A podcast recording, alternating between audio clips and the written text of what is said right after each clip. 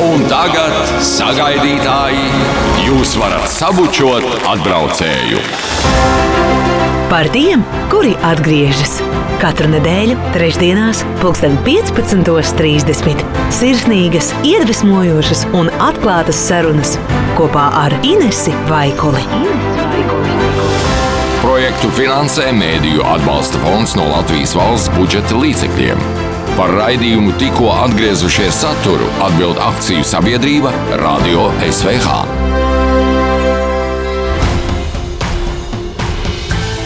Esiet sveicināti raidījumā tikko atgriezušies. Pirms raidījuma jau ieskanējās vitālā un krāsainā mūzika no Meksikas, jo šodien raidījumā tiekamies ar Annu, kura pēc studijām Kanādā un dzīves Meksikā atgriezusies dzimtenē, un arī ar viņas vīru Cēzaru. Labdien! Labdien! Labdien! Es eh, par mūziku, kas ieskanējās pirms raidījuma, vēlējos pat vaicāt eh, vairāk, jo man likās ārkārtīgi interesants.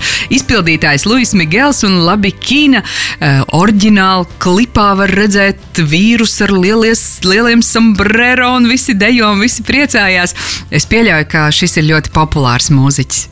Jā, viņš ir mūsu, mūsu meksikāņu Frank Sinatra. Viņam ir tas uh, nu, tāds šovmen, nu, kā man liekas, tas ir visa, nu, viņam stiprākā puse, ko viņš dara, ka viņš ne, nesiet nekas, kas ir oriģināli. Ir nu, viņas interpretācija par, ah. par klasiskais uh, meksikāņu mūziku. Jā, un Anna jums arī jau meksikāņu mūzika ir kļuvusi mīļa un tuva. Mm, jā, konkrēti šī dziesma no šī dziedātāja man vislabāk patīk tieši šī viņa versija šai dziesmai, jo man liekas, viņa tiešām tik vitāla un tik enerģiska un tik skaista. Bet eh, man liels bija atklājums vispār meksikāņu mūzika, jo man liekas, uz Eiropu īsti neatnāk. Mm -hmm. Un uh, lielākā daļa kas dzied spāniski, nav gluži meksikāņu pārsvarā, piemēram, tomēr spāņu dziedātājs klausās. Man bija tiešām ļoti liels atklājums dziedātāja Julieta Venigas, kura man uzrunāja ar saviem video, kas ir tādi ārkārtīgi mākslinieciski, tā tādas filmas mazas. Tā kā, tas man bija liels atklājums. Un pēc pirmā brauciena uz Meksiku Ceizers man ir uzdāvinājis meksikāņu dziedātājs uh, Julieta Venigas disku, es atgriezos jau bagātāka savā mūzikas zināšanā. Lūk, Cēzara, liels paldies, ka jūs esat atbraucis Annai līdzi. Raidījums ir par tikko atgriezušies, un lielākoties raidījumā mēs runājam ar cilvēkiem, kas atgriežas uz dzimteni. Bet man ir liels, liels prieks, kad ir iespēja aprunāties ar kādu, kurš ir gatavs doties uh, savam uh, dzīves draugam līdzi un sākt dzīvot Latvijā. Manuprāt, tā uh, ir ārkārtīgi vērtīga, interesanta pieredze arī uzzināt mums, latviešiem, kā tad ir nu, tāds skats no malas tomēr. un, un vēl lielāka dāvana ir runāt ar jums latviešu valodā, cepurnos. Paldies! Tas bija nu, interesants process ne viegli negāja. Godīgi bija brīdi, ar kuru es domāju, ka es nekad neprotu ar latviski uh, runāt neko, tikai prasīt par divi alus un tāds pats. Bet uh, man, man bija ļoti veiksmīgi. Un pasniedzējs, ka man bija ļoti, ļoti forši, viņš strādā ar mums. Un, un nu, radās kultūra, radās nu, par mūziku, par tas man liekas, ka tas ir ļoti nu, svarīgs ar uh, iemācīt valodas procesu. Ka mm, valoda nav tikai saziņas līdzeklis, tas jā, jau ir bet, kaut kas vairāk. Visu, kas ir apkārt. Nu? Jā. Jā. Laikam jau tomēr ir jāsāk no stāsta sākuma par to, kā jūs viens otru atradāt, kā jūs iepazināties, jo Meksika un Latvija tomēr ir ārkārtīgi atšķirīgās pasaules malās. Nu, mēs iepazināmies trešajā valstī, Kanādā, e, jo tajā brīdī es strādāju e, kara muzejā, kas ir pakļauts aizsardzības ministrijai, Ceizars bija Meksikas bruņotajos spēkos, un Kanādā ir valodas skola, kur tieši bruņoto spēku vai zem aizsardzības struktūrām strādājošos cilvēkus. Tā kā piedāvā iespēju mācīties angļu vai franču valodas. Un, uh, es aizbraucu angļu valodu mācīties, un Cēzars arī angļu valodu mācīties. Mēs vairākas reizes gandrīz bijām vienā un tajā pašā grupā, bet es kaut kā vienmēr izvairījos. man patika mans māt, skolotājs, kas jau man bija. Un tur mēs tā kā iepazināmies, bet arī uz pašām beigām. Mēs bijām gan piecus mēnešus tur. Un, man liekas, mēs sākām sarunāties varbūt divus mēnešus pirms bija jābrauc Jā, jā, mums, mājās. mums bija uh, Latvija, bija ļoti eksotiski. Jā, jā, jo viņi nekad, um, nu, man liekas, Baltijas iedzīvotāji vispār nebija redzējuši. Mēs kā- runājam par Latviju vispār. Nu? Ja, un, uh, pēc atgriešanās mēs uzturējām kontaktus, un tad es, man liekas, tā gada rudenī nolēmu aizbraukt ciemos uz Meksiku. Un, uh, bija ļoti eksotiski. Cēzars man ir pazaudējis Meksikas lidostā. Es jau nolēmu, ka viņš man ir uzmetis, un man tagad jādomā, kur es palikšu pa nakti. Bet uh, viņš bija apmaldījies un meklēja jebkuru blondīnu viņa prātā. Es jau biju gatavs. Bet uh, man šis, uh, nu, Meksika man bija kaut kas viseksotiskākais, ko es jebkad biju redzējusi. Gan izmēra ziņā, gan uh, tas izmērs un cilvēku skaits ir vienkārši neiedomājams, nu, mūsu prātam neaptverams. Un arī tā dažādība, kas ir ēdienos, kultūrā. Te, nu, mēs jau esam Raksturs. Latvijā, raksturs, jā. Mēs jau Latvijā ar savu mazo teritoriju ļoti atšķirās. Ēdienas Latvijā un ēdienas kurzemē. Mm -hmm. Meksikā tas ir vienkārši neiedomājami. Tagad kādreiz Cēzara mamma saka, man garšo meksikāņu ēdienas, un Cēzars viņai prasa, kas ir meksikāņu ēdienas. Viņa pat nevar izstāstīt. Jo tas ir kaut kāds konkrēts pilsētas ēdienas, nevis tā kā tāds meksikāņu ēdienas kopumā. Un uh, pēc tam Cēzars tajā Ziemassvētkos, tajā pašā gadā atbraucis pie mums uz Latviju, un tad viņam bija tāds uh, šoks uzreiz No sniegs. Meksikas. Ziemassvētkos uzreiz. Jā, no Meksikas uz Latviju. Tas ir mīlestības. Jā, un mēs bijām uz Latviju, jo mēs vienmēr svinam Ziemassvētkus Latvijā pie maniem radiem. un Tad Cēzars aizbrauca uz Latviju ar vilcienu, ar Daugopils vilcienu. Mēs vēl braucām līdz, krāsla, nu, līdz Krāslavai gandrīz. Un, nu, Cēzaram tas viss bija Latvijas, tas ir kā uz pasaules malu braukt, sniegs līdz acīm, drēbes ziemas, man liekas, mans teicis tev iedeva, bet teicis ir skrien brīvs. Un... nu, gluži stirnas tikai. Un, nu, Cēzaram tas viss bija kaut kas tāds, pilnīgi citādāks. Un pēc šiem Ziemassvētkiem pagāja, man liekas, pieci mēneši, un tad mēs nolēmām, ka es varētu braukt uh, uz, uz Meksiku, nu, pamēģināt, kā tas būs. Nu, bišķi tā. Nu, nedroši bija. Es valodu pilnīgi nerunāju spāniski, nevienu vārdu nevarēju pateikt. uh, To visus iemācījos tur. Bet uh, nu, mēs nolēmām pamēģināt. Nu, katrā ziņā, ja nekas nesanāk, būtu bijis interesants piedzīvojums. Nu, tā. Jā, atceroties pirmo vizīti Latvijā, kā jau Anna nu pats stāstīja, ziema, latgales sniegs un augstums. Kāds bija jūsu iespējas? diezgan interesants. Tāpēc, ka šo pusi no Eiropas ir nepazīstama. Nu, mums mm -hmm. ir ideja, mēs kaut ko nu, sirdējam par Baltijas valstīm, un visiem, vienmēr visi trīs kopā. Uh, Igaunijā, Latvijā un Lietuvā Ne- neprecīzi zināt, kas ir kas, tikai kā ir tuvāk no, no Krievijas. Un patiesībā tu, tu, nesi, tu nezināji, ko gaidīt. Nu? Mm -hmm. Tikai kā, kā būtu skaisti, tāpēc kā no tāda Eiropieša uh, pilsēta. Un, un tas ir viss, nu? un, un kā Anna ir šeit. Un brauc šeit, un es atceros, ka no lidostā uz, uh, uz uh, Betrīgu mēs braucam, un es redzu Maksimā 3X. Un es domāju, tāpēc, tas ir no tāds uh, ideja, ka mums ir par Eiropiešu. Stereotipi, jā. Par Eiropiešu. Brīvā sabiedrība, nu. Uzreiz tāds ļoti liels veikals, jā, visam. Jā, bet bija ļoti dīvaini. Nu, daudz ģimenes nu, brauc Jā, jā, jā. uz veikalu ar bērniem un daudz modernu. Ne, bet uh, bija, bija ļoti interesanti pieredze, kā, kā Anna teica. Vispirms uh, siemas laiks, kas ir ļoti, mm -hmm. ļoti skaista, uh, siemas tirgus un pēc tam brauc nu, dzīvot ka, uh, Kadarā. Ka Jā. tas arī bija viens piedzīvojums. Un Pēc tam brauc ar, uh, uz, uz Latviju, kā ir uh, pilnīgi citādāk. Nu, izbaudīt latviešu uh, ciemas vietu, ko ar citādas tradīcijas. Un, un man liekas, ka tas ir uh, nu, galvenais no kultūras. Cik daudz uh, mantas, cik daudz lietas ir gandrīz, gandrīz līdzīgākas, bet ne nu, ciemas vietu, ko bija viena no, no tādas. Uh, nu, dīvainas pieredze. Nu, dīvaina, tāpēc, ka nav kā mums. Nu, viss ir atšķirīgi, viss Jā, jā, ir jā. interesanti savādāk. Nu, Anna, es pieļauju, ka jums dodoties jau uz Meksiku, pamēģināt, padzīvot, mm -hmm. bija ļoti līdzīgas eh, emocijas, saskaroties ar kaut ko pilnīgi atšķirīgu tur. Jā, jau sākot ar valodu, eh, kuru es sākumā mēģināju mācīties turpat Mehiko pilsētā. Tad es sapratu, ka vismaz man vai vispār pieaugušiem cilvēkiem kursi, kur uzreiz nulles līmeņa studentiem runā tikai tajā valodā, ko mācās, nu, tā ir tāda, saprotu, ar maziem bērniem tas var nostrādāt. Ka man tas pilnīgi nederēja, jo mēs tur visi pieauguši sēdējām un skatījāmies to pasniedzēju. Viņi ar mums runāja spāniski, un es domāju, es nekad neiemācīšos, es nekā nesaprotu. Un uh, tad mēs pārcēlāmies dzīvot Cēzara dēļ, darba dēļ uz citu pilsētu, kas kartē ir divi centimetri, bija jābrauc astoņas stundas, kas man liekas, tas kā braukt Latviju uz riņķi un atpakaļ aizbraukt. Uh, un es patiesībā mācījos spāņot pārsvarā ar seriāliem, tiešām mm -hmm. meksikāņu ziepeni, ar, galvenais ar titiem, un lasīt dzelteno presi. Mm. Tāpēc, ka tur nevienā, ne otrā nav sarežģīta valoda. Pēc tam visgrūtākais bija mēģināt sākt runāt ar kādu. Kā, nu, es iemācos kaut ko, man šķiet, ka es tā saprotu, bet sākt skaļi runāt, nevis ar sevi mājās sarunāties, bet kādam veikalā kaut ko paprasīt. Nu, tā kā nebaidīties, vai tevi sapratīs, nesapratīs, vai es izklausos smieklīgi vai kā.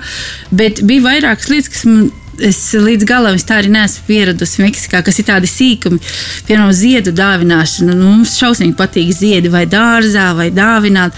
Meksikā tas ir tikai uz kapiem. Reāli ziedu kultūra ir nu, kapu kultūra. Ļoti skaista, bet uh, dzīviem cilvēkiem ļoti maz dāvina. Un tad Cēzaram ilgi bija jāpierod pie pāra un nepārskaitiem. Vai eh, Man ļoti grūti bija pierast, ka Meksikā nenotiek apavu maiņa, ienākot dzīvokli vai mājā. Jo mēs uzreiz parasti, mums, varbūt tāpēc, ka mums ir sniegs, mm -hmm. dubļi, vispār tas pieredums, ka no, apmainīt apaus. Un es, man liekas, es Cēzari ilgi centos iemācīt, ka šī jāpārvāk kurpes pie durvīm, nevis ar zābakiem līdz guļam istabām, to pa visu māju izstaigāt. Bet tās tradīcijas arī jā, citādākas. Mums eh, Cēzars vienmēr stāsta anekdoti, ka pēdējai sievai jābūt latvietei, jo tad būs skaisti kopts kaps. Tas man bija ļoti liels pārsteigums, kādi Meksikā ir kapi. Ceļš lielpilsētā kā Mehiko, kur dzīvo tik daudz cilvēku, viņi tādi, varbūt Cēzars nepiekristīs, bet man liekas, tādi bezpersoniski. Viņi viss ir eh, vienāds, eh, tur ziedu īsti nav.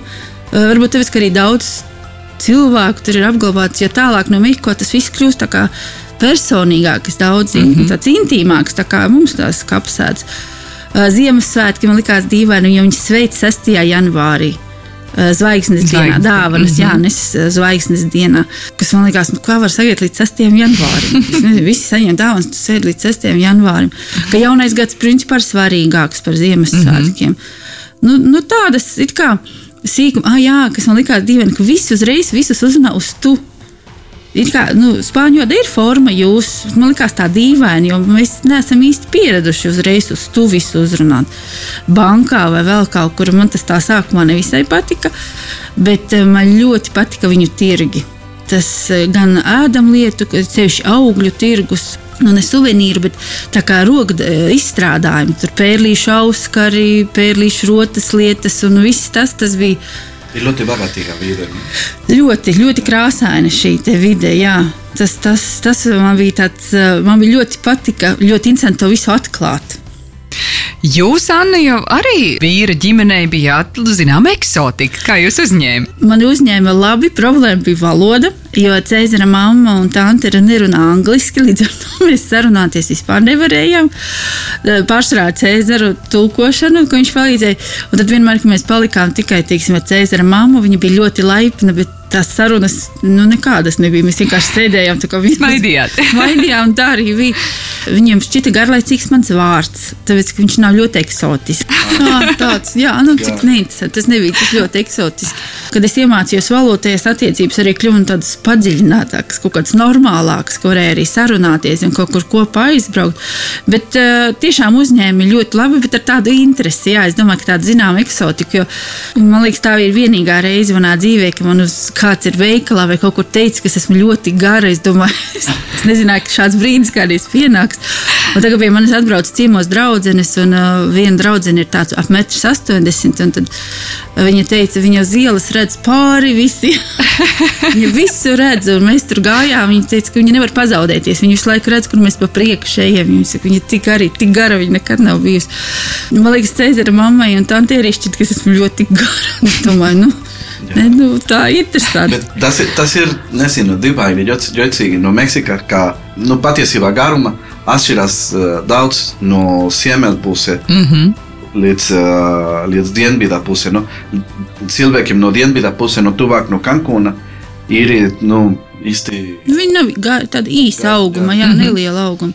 Un, un cilvēkiem kā no, no ziemeļa puses varētu būt nu, garākais kā, kā jebkur latvietis. Mm -hmm.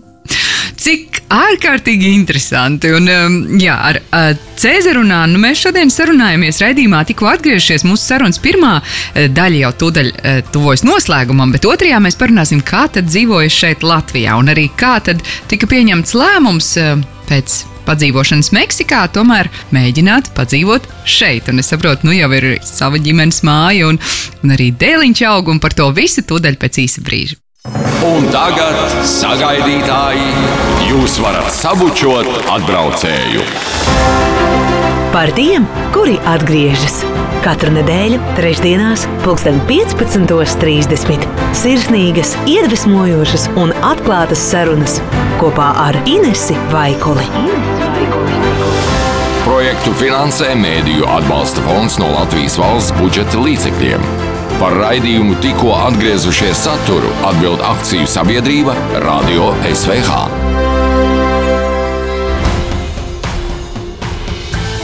Raidījums tikko atgriežies. Šodien runājam ar Annu un Cēzaru.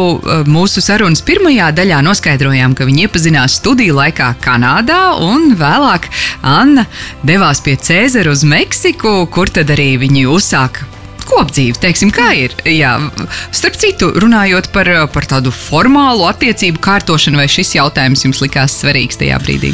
Pašā sākumā nē, man liekas, mēs pēc gada, pēc gada laikam mēs apprecējāmies, bet arī tās laulības bija tādas. Visi bija piedzīvoti. Visi bija jā, kā piedzīvums, jo Meksikā, ja, precā, ja grib precēties baznīcā, obligāti vismaz jāprecās dzimstrakstu nodaļā. Tur nav tā kā pie mums, ka var izvēlēties, Jā. kur precās, ka tas uh, laulība apliecība ir vienāds spēks gan vienai, gan otrai.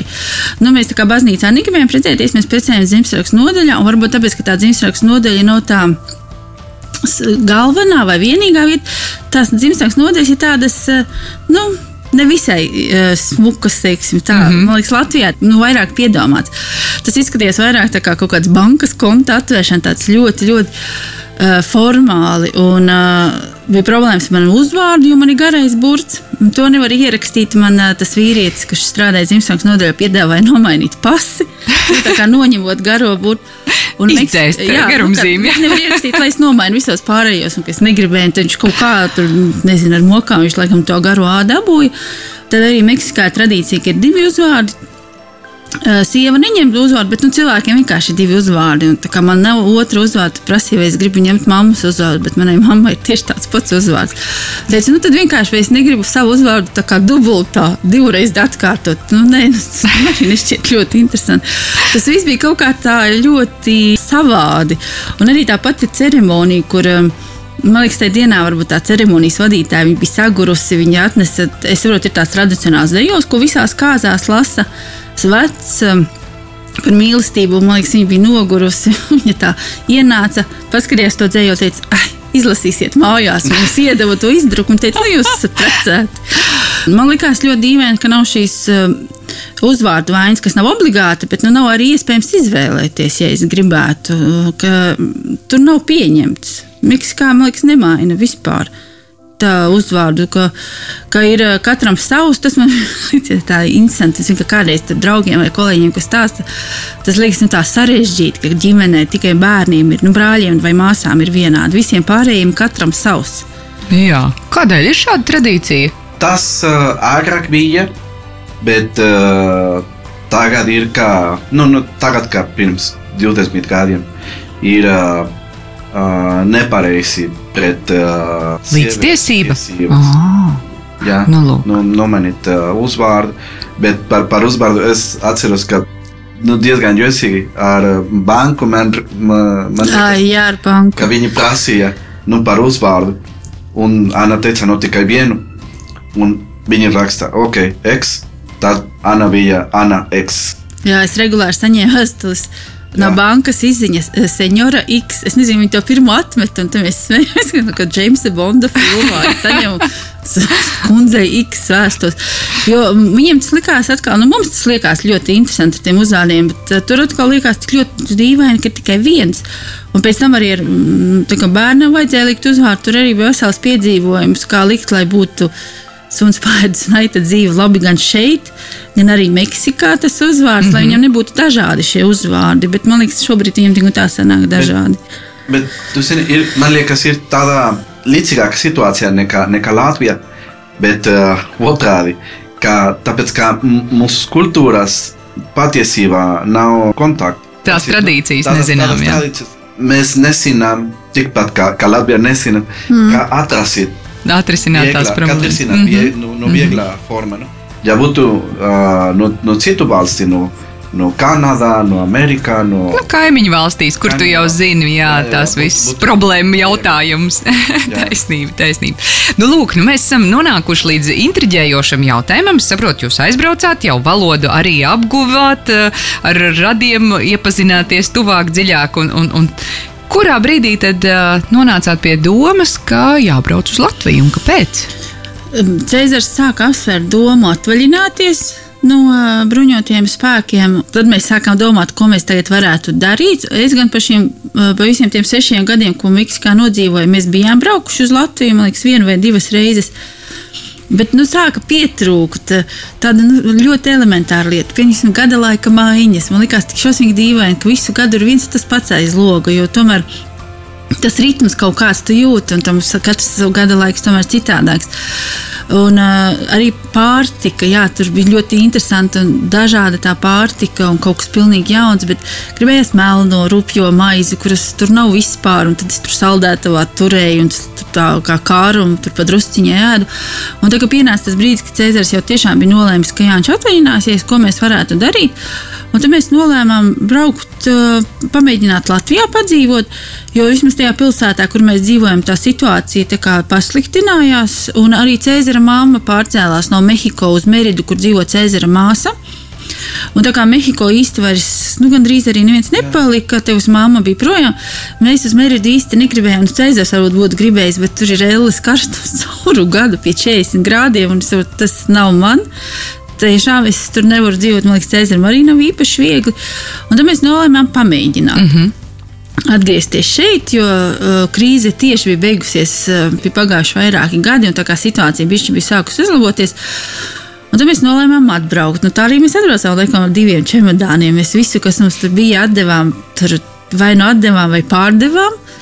Šis tas, protams, palika vēl Mehiko, jo visas grāmatas nevarēja atvest. Un tā mēs pārcēlāmies. Cēzars arī tā, nu, valodu viņš īstenībā zina. Tā gan ir, es atzīstu, tā bija mana vaina. Es viņam baigi nece, ļoti centīgi nemācīju latviešu valodu, jo es saprotu, ka es nevaru iemācīt. Grūti tomēr tā valoda. Un Cēzars pārcēlās ar tādām ļoti minimālām latviešu valodas zināšanām, bet, kā jau Cēzars teica, šie kursi, ko Rīgā piedāvāja, tie ļoti noderēja. Es atzīstos, es arī mājās ar Cēzaru latviešu nerunāju. Es tā ļoti. Uh, nu, Par sevi domājot, Egoistiski, spāniski, jā. spāniski, lai mēs neaizmirstu, jo nav Jā. jau ar citiem, nav ar citur, ko sarunāties spāņu valodā. Lai es neaizmirstu, tad mājās mēs runājam spāņu valodā, nu, savā starpā. Mm. Vai ar darbiem arī uzreiz bija iespēja kaut kur nobazēties? Mums diezgan veiksmīgi sanāca. Mēs pāris mēnešu laikā Cēzars atrada darbu. Tu uh, sāki mācīt, vai ne? Vispirms Jā, uh, pirms, spāņu ā, valodu. Jā. Pirms pārsēšanas es jau zināju, ka nebūtu ā, viegli atrast darbu. Tad es ā, certificēju kā spāņu valoda pasniedzējs. Mm. Un nu, tad bija, kā Kana teica, nu, vieglāk atrast gandrīz ā, nu, pēc dažiem mēne- mēnešiem. Bez, jā, un es sāku strādāt Latvijas Nacionālajā vēstures muzejā. Arī tur parādījās vakance, un tā tā es joprojām es tikai tur nomainīju nodaļas. Un Cēzars ir nomainījis vairāk, vairāk dažādākus šos darbus. Bet mums arī paveicās. Sākumā mēs dzīvojām ar maniem vecākiem. Pāris mēnešus, tad mēs sākām ļoti aktīvi meklēt dzīvokli. To mums arī ļoti veiksmīgi izdevās atrast tieši kā mums patika. Un, kā tas viss kā ļoti ra veiksmīgi raisījās, tad arī nebija tādu nu, baigo, tādu ļoti lielu šaubu, vai tas bija pareizs lēmums vai, vai kā, uh, kad nu, nav darba, nav kur dzīvot, vēl kaut kā. Tad, tad tas mm -hmm. bija tā arī palīdzēja tā kā, pašiem pārliecināties, ka ir vērts turpināt, nu, mēģināt, mēģināt uz priekšu.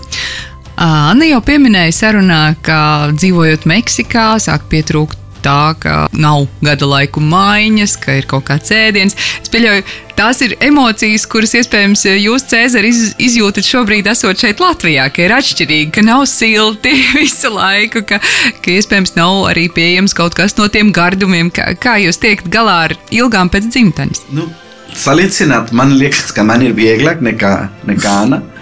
Un tas varētu būt interesanti zināt, cik daudz uh, latvieši uh, atgriežas Latvijā uh, rūpnīcas uh, maizes dēļ. Tieši rūpmaizes dēļ. nu, patiesībā nav, nav viegli atrast citur, bet ar meksikāņu ēdienu ir otrādi. Nu, ir, ir viegli, un Anna ir ļoti nu, forša pavāre. Paldies! Un, un uh, viņa gatavo ļoti, ļoti gārdā meksikāņu ēdienu. Man, man garšo labāk kādas no, no Annas ēdienas labāk nekā nu, vislabāko restorānu Meksikā. Nu, tas ir novērtējums, Jā. Anna. Jā, var vaļā arī šeit kāds meksikāņu restorāns. Jā, teicu, bet viņa negrib. Bet, uh, nu, un kā vīrietis bija arī vieglāk man, tāpēc ka Latvijā ir ļoti, ļoti garda gala, alus, nu smukas meitenes. Nu, paldies liels par komplimentiem visiem. Nu, nu, grūti, grūti nav, nu, patiesība. Mm -hmm. Bišķiņ varbūt par uh, cilvēkiem raksturs, ka tu dzīvo bišķiņ ilgāk, kā, varbūt kā gadu, tu sāk saprast, nu, kā, kā latvieši ir, kā, ko viņi patika, ko viņi nepatika, un, un saprast labāk, un tā sāk uh, taisīt uh, attiecības. Nu? Jā, par šīm. Vieglāk mentalitātes atšķirībām iespējams eh, latviešu raksturs ir noslēgtāks. Mēs neesam tik ekspresīvi, tik eh, ātri varbūt eh, nu, neizrādām emocijas, bet, bet man arī dažkārt liekas, ka tad, kad nu, tā latvieši tā kārtīgi sadraudzējās, tad jau tas siltums ir jūtams. Es ceru, ka tā ir. nu, jā, ir, es, es atceros, ka bija vienreiz, ka es, es neatceros, kāpēc mēs, mēs bijām vienā balinājumā, mēs, mēs braucām kaut kur, ne, neatceros. Bet kad mēs bijām atpakaļ uz, uh, uz dzīvokli, uz mūsu, mūsu eka. Uh, mēs atradām viņa kaimiņu, vai neatceros. Un kā teica, ah, cik labi, ka jūs esat atpakaļ. Es domāju, ka jums uh, jau brauc prom, ka mums ļoti patika. Un, Ah, nu, paldies, es nezināju. jūs pat nenojautāt, ka viņi ir jūs pamanījuši. es ātri piebildīšu par ēdienu. Līdz Covidam arī, man liekas, Cēzaram bija bišķi vieglāk um, Cēzara garšo asās mērcītes, visāds, kas pie mums ir mazākā izvēlē, protams. Un Cēzara mamma viņu apgādāja tā ļoti dušīgi, un, un mums vienmēr bija tāds uzkrājums, bet nu, Covid bija ieviesa tās savas korekcijas ar visiem pasta sūtījumiem un tā.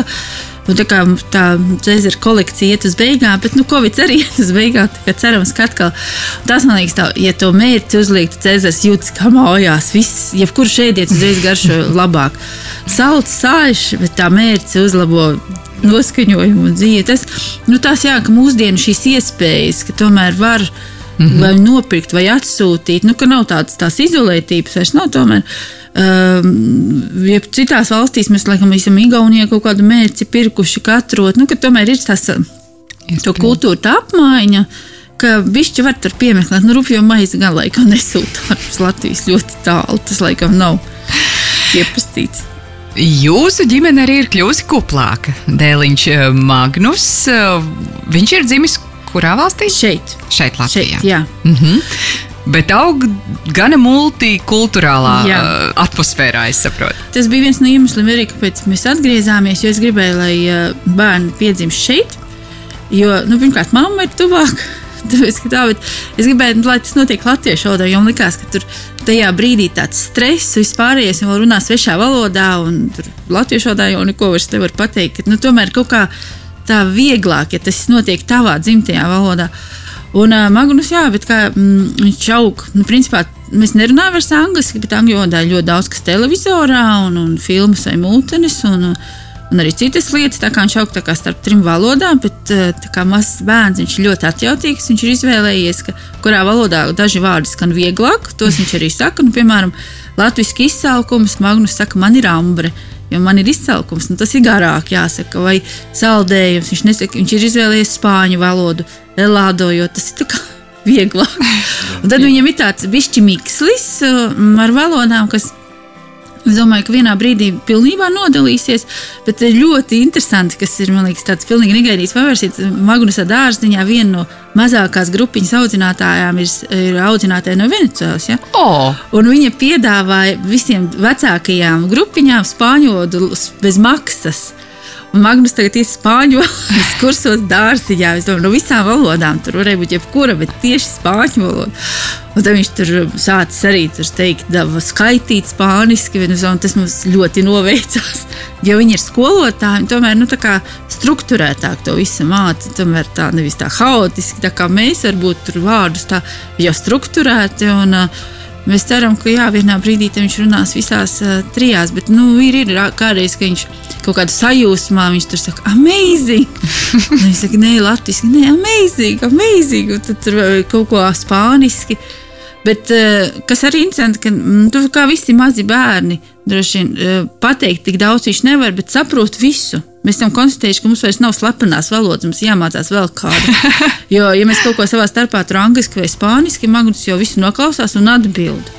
Uh, viss mums jāmācās vēl kaut kas. Bet kas tā būs par dāvanu zināt eh, jau kopš dzimšanas, kad valoda burtiski iesūcas caur rādu, tādā dzimtās valodas līmenī, trīs valodas. Brīnišķīgi, brīnišķīgi. Vai jūsu radinieki no Meksikas arī ir kaut kad atceļojuši uz Latviju? Nē, jau šeit kā trīs, četras.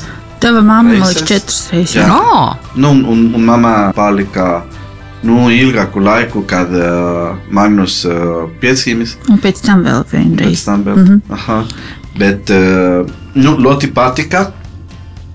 Tikai mamma jau gandrīz 70 gadiem, un ir grūti nu, ceļot no, no jā, Meksikā līdz, protams. līdz šejieni. Bet nu, ļoti patika, un pēc tam Covid un pārim gadiem nebija iespējams nekurā virzienā mm -hmm. braukt, un tagad mēs plānojam uz nākamo gadu.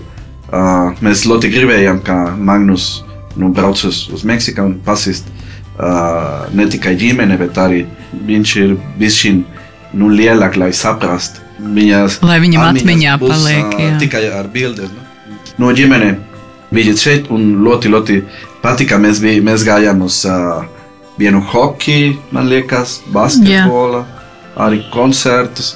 Nu, tad mēs nu, mēģinām parādīt, cik daudz kā ir uh, iespējams. Nu, par, mm -hmm. par, par, ne, ne tikai kā, kā viņi atbrauc uz Rīgu, bet arī uh, brauc uz, uz Latviju, uz kursiem, uz citas uh, vietas, un, un ka viņi var saprast, kā ir Latvija. Izskatās, ka jūs paši jau esat ielaiduši tādas dziļas saknes Latvijā. Es saprotu, ka māja jau ir iegādāta Cārnikavas pusē. Jā, ar dārzu, kurā Cēzars gan Viņš saka, latviešu apsēstība ar dārziņiem. Viņš īsti nesaprot. Viņš saka, kā ir gan nedēļas nogala, to jau var redzēt. Visi uzreiz rušinās par savu dārzu, kaut ko tur stāda un vēl kaut ko. Cēzaram tas tā nešķiet ļoti aizraujoši. Ja? nē, nē. Un uh, Cēzaram arī bija tas pieredzes periods Cernikavā, jo. Nu, Viņi šķiet tā kā tādi dziļi lauki, jo tomēr Mehiko ir cik 27 miljoni. Un tad nu, Rīga vēl tā pieņemsim, pa pils, pēc pilsētas izskatās. Nu, Čārnika jau tiešām, kur cēžas vienreiz panikā zvana, ka pa ielu skrien melna kaza. Un tur norausies, kur viņi tur kaut kur skrēja. Jā, tāds dievs, es esmu, un viņš saka, es esmu laukos. un, un, un tā, bet... Tagad brauc uz Rīgu ir kā, o, mēs braucam uz pilsētu. tomēr tā Čārnika ir maza vieta, no tā kā tāda mazpilsēta, kur uh, iespējams tajā dārzā izskriet un pēc dārziņa izbraukāt ar divriteni ar savu dārziņa grupas biedrinu, draugu. Tur nav jābaidās par mašīnām. Tomēr tas tā sajūta, un visi viens otru pazīst. Gan drīz nu, ne pēc vārdiem, bet pēc izskata. Visi zina, ka kāds jauns pārcēlies dzīvot. Kas nav Rīgā, tomēr ar visu to, ka Rīga nav gluži liela pilsēta. Bet, uh, man liekas, tie cernikā tā bija tāda veiksmīga izvēle ar uh, visu dārzu, kas Cēzaram nevisai patīk. Bet tā ir arī jau tāda kārtīga nobāzēšanās. Tas nozīmē, Jā. ka faktiski jau jūs esat šeit uz palikšanu, es ceru. Nu, es, tā izskatās. Jā, mēs gan ceram, tiešām uz Covid izjauts plāns. Mēs gribējām uz Meksiku pagājušajā gadā braukt, jo mēs neesam bijuši jau kādus piecus gadus. Mēs, man liekas, piec, nu, ne vairāk. Un Magnus aizvest, mm -hmm. bet nu, varbūt tiešām, ka Magnus ir lielāks, lai tiešām tās atmiņas ir viņa, nevis mūsu stāstītās. Un nākamā mēs ceram, ka atbrauks atkal Cēzara mamma vēlreiz. Es saprotu, ka tas ceļojums ir garš un viņš nav ļoti viegls. Bet tomēr tā mums tagad ir māja, un tad viņai arī būs vieglāk. Mm -hmm. Ja negribēsies nekur iet, mums var dārzā iziet, nevis sēdēt dzīvoklī. Un, Paskatīties, nu viņi vēl ziemā nekad nav bijuši. Cēzara mamma vienmēr saka, viņa grib apbraukt ziemā, bet saku, viņa tikai domā, ka viņa grib apbraukt ziemā. Viņa noteikti negrib, viņa pēc vienas dienas jau negribēsies būt ziemā un četros sēdēt tumsā. Bet viņai ļoti patika vasarā. Viņa Cēzars joprojām nav pieredzējis, ka vasarā ir tādas garās dienas, ka nu, principā satums no 11, 12, viņš saka, vispār nakts nav. Nu, kad nevar aizmigt, un tad četros atkal jau ir gaišs. Mm. Tā kā pretēji. Nu, nu, tas viņai jā, tiešām ļoti patika, bet izmēri viņš šeit, man liekas, viņiem šķiet smieklīgi. Pirms pārcelšanās mēs vispār esam no Gulbenes. Mm -hmm. Cēzars prasīja, cik tālu ir Gulbena no Rīgas. Es saku, kaut kāda divi ar pus stundas. Viņš saka, te jau mēs varam dzīvot Gulbenē un strādāt Rīgā. Es domāju, kā tad? Tāds, jo Meksikā tas ir pilnīgi Normāli, tā uztur. Jā. jā, nu tur divas stundas no darba. Es nebraukšu katru dienu. Mājā uz darba divas stundas. Nu. Bet Cēzars jau ir pieredzējis. Viņam arī Meksikā pagājušajā, kad mēs bijām, viņam šķita, likās tālu. Jā. Visi attālumi lieli, satiksmes sastrēgumi milzīgi. nu, jā, tagad pēc nezinu, cik daudz gadu jums ir šeit, kad mēs braucam un ir trīs, četras mašīnas priekš manis, un es domāju, oi, cik briesmīgi satiksme Latvijā nav iespējams. Jā, sastrēgumi, briesmīgie sastrēgumi. Redījuma noslēgumā ierasti Vaicāju cilvēkiem, kas ir bijuši kādu laiku prom no dzimtenes, kas visvairāk ir pietrūcis. Nu, šeit mēs to visu varam no diviem skatu leņķiem palūkoties. Kas ir tas, ko jūs Latvijā novērtējat um, un, un par ko jums ir prieks? Pēc Meksikas īpaši novērtēju to sauksim to par drošību, kas šeit, kas nav lielās valstīs, mēs esam pieraduši, ka bērns no pirmās klases gandrīz viens pats dodas uz skolu, un tas ir kaut kas ļoti normāls. Es, labi, Gulbene nav liela pilsēta, bet mani vecāki varbūt pirmajā dienā aizveda un otrajā, pēc tam jau uz ceļu zināja, un tu pats gāji Par to nav jāuztraucās. Meksikā tur burtiski, tāpēc, ka visi tik liels pieved līdz skolai un savāc no skolas. Un tur tās brīvības tiem bērniem, nu, es nezinu, vai viņiem tiek atņemta, bet tur varbūt tas ir drošības jautājums. Tas bērns viens pats tur nepārvietos. Um, cik viss šeit ir uh, sasniedzams. To, ko es arī tā novērtēju, īstenībā atrasties Eiropā, ka viss ir tuvu. Tiešām viss ir tuvu. Tas, eh, jebkura valsts ir dažu stundu attālumā, kas man liekas arī ir ļoti, bet man ļoti pietrūka arī valodas. Es lasīju un skatījos filmas, ko tomēr ar internetu citādāk, bet nu tā, ar kādu sarunāties, jo es ar vecākiem un brāļiem sarunājos, bet tas jau nav tas, kā klātienē sarunāties latviešu valodā. Vienmēr atradīsies kāds, kurš varbūt negrib kaut ko labu darīt, bet lielākā daļa ir ļoti izpalīdzīga. Tiešām es domāju, tur tādas, tādas sīkumus, ko grūti pamanīt un izmēt, cik mums ir garšīgs ēdiens. Jo vienmēr liekas, ah, tur Itālijā vai Francijā, nē, mums ir citādāks ēdiens. Bet, uh, ļoti garšīgs, un pēc kāda laika ļoti sāk pietrūkt pelēko zīriņu un rupmaizes. Varbūt neizskatīgu ēdienu, bet, bet es savēju. Cezar, kas ir tas, ko jūs novērtējat Latvijā? Man liekas, ka, nu, kā Anna teica, nu, galvenais drošība, īpaši salīdzināt, kas ir situācija nu, pašlaik ar, ar Meksiku. Un, un kā mūsu bērns uh, var izsaukt šeit, vislabākā izglītība, šeit vislabākās uh, oportunitātes arī. Iespējas, jā. Mhm. Iespējams šeit. Bet arī viena lieta, kā es, es ļoti novērtēju no, no Latvijas, ka man liekas, un par ko es sirdēju, un mana pieredze, nedaudz cilvēki novērtēt, un varbūt lielākā daļa no, no imigrantiem nenovērtē, ir, ka, ja jūs salīdzināt, šeit ir ļoti viegli darīt, ko jūs gribat darīt. Ja jūs gribat taisīt uh, nezinu, klubu par, par biznesmenu, ja jums grib uh, klubu par kino režisors, par fotografus, par mākslinieks, par pavāri, par jebkuru. Šeit būs viena no, no vieglākās vietas, kur tas ir iespējams. Darīt kaut ko vai strādāt ar kaut ko, ir tikai pasist viens cilvēks, kas strādā ar, ar to, un sāk pasīt citiem. Mm. -hmm. Tur būs iespējams, un, un durvis atver vaļā. Ja jums ir, uh, kā viens draugs teica, nu, ja tev ir common sense, viss ir vieglāk. Nu? Cilvēki piedāvāt ar, ar, ar lielu sirds palīdzību un, un savienot tevi ar citiem. Viens pazīst Jā. otru caur vismaz vienu pieskārienu, ja rokas. Tā kā. Paldies, Cēzar, par labiem vārdiem un novērtējumu. Iespējams, mēs paši to nenovērtējam šeit, esot uz vietas. Mums vienmēr tur gribas pačīkstēt, ka kaut kas nav un kaut ko mums kāds nav sarūpējis. Bet, nu, protams, viss ir paša rokās. Un, e, prieks, ka jūs tik e, pozitīvi un, un, un smaidīgi šodien esat e, pie mums radio SVH ēterā. Lai jums brīnišķīgi dzīvošana, lai izdodas aizbraukt uz Meksiku un sagaidīt arī māmīti šeit, eh, Cernikavā, jūsu mājās. Sveiciens arī Magnusam. Tad jau uz tikšanos! Liels Paldies! paldies! paldies. Un atgādinu, ka raidījumi pēc izskanēšanas ir pieejami arī radio SVH ēterā. Un noteikti ielūkojieties arī portāla latviešu kom. Tur visa aktuālā informācija par latviešu diasporu visā plašajā pasaulē. Projektu finansē Mēdīju atbalsta fonds no Latvijas valsts budžeta līdzekļiem. Par raidījumu tikko atgriezušies saturu atbild akciju sabiedrība Radio SVH.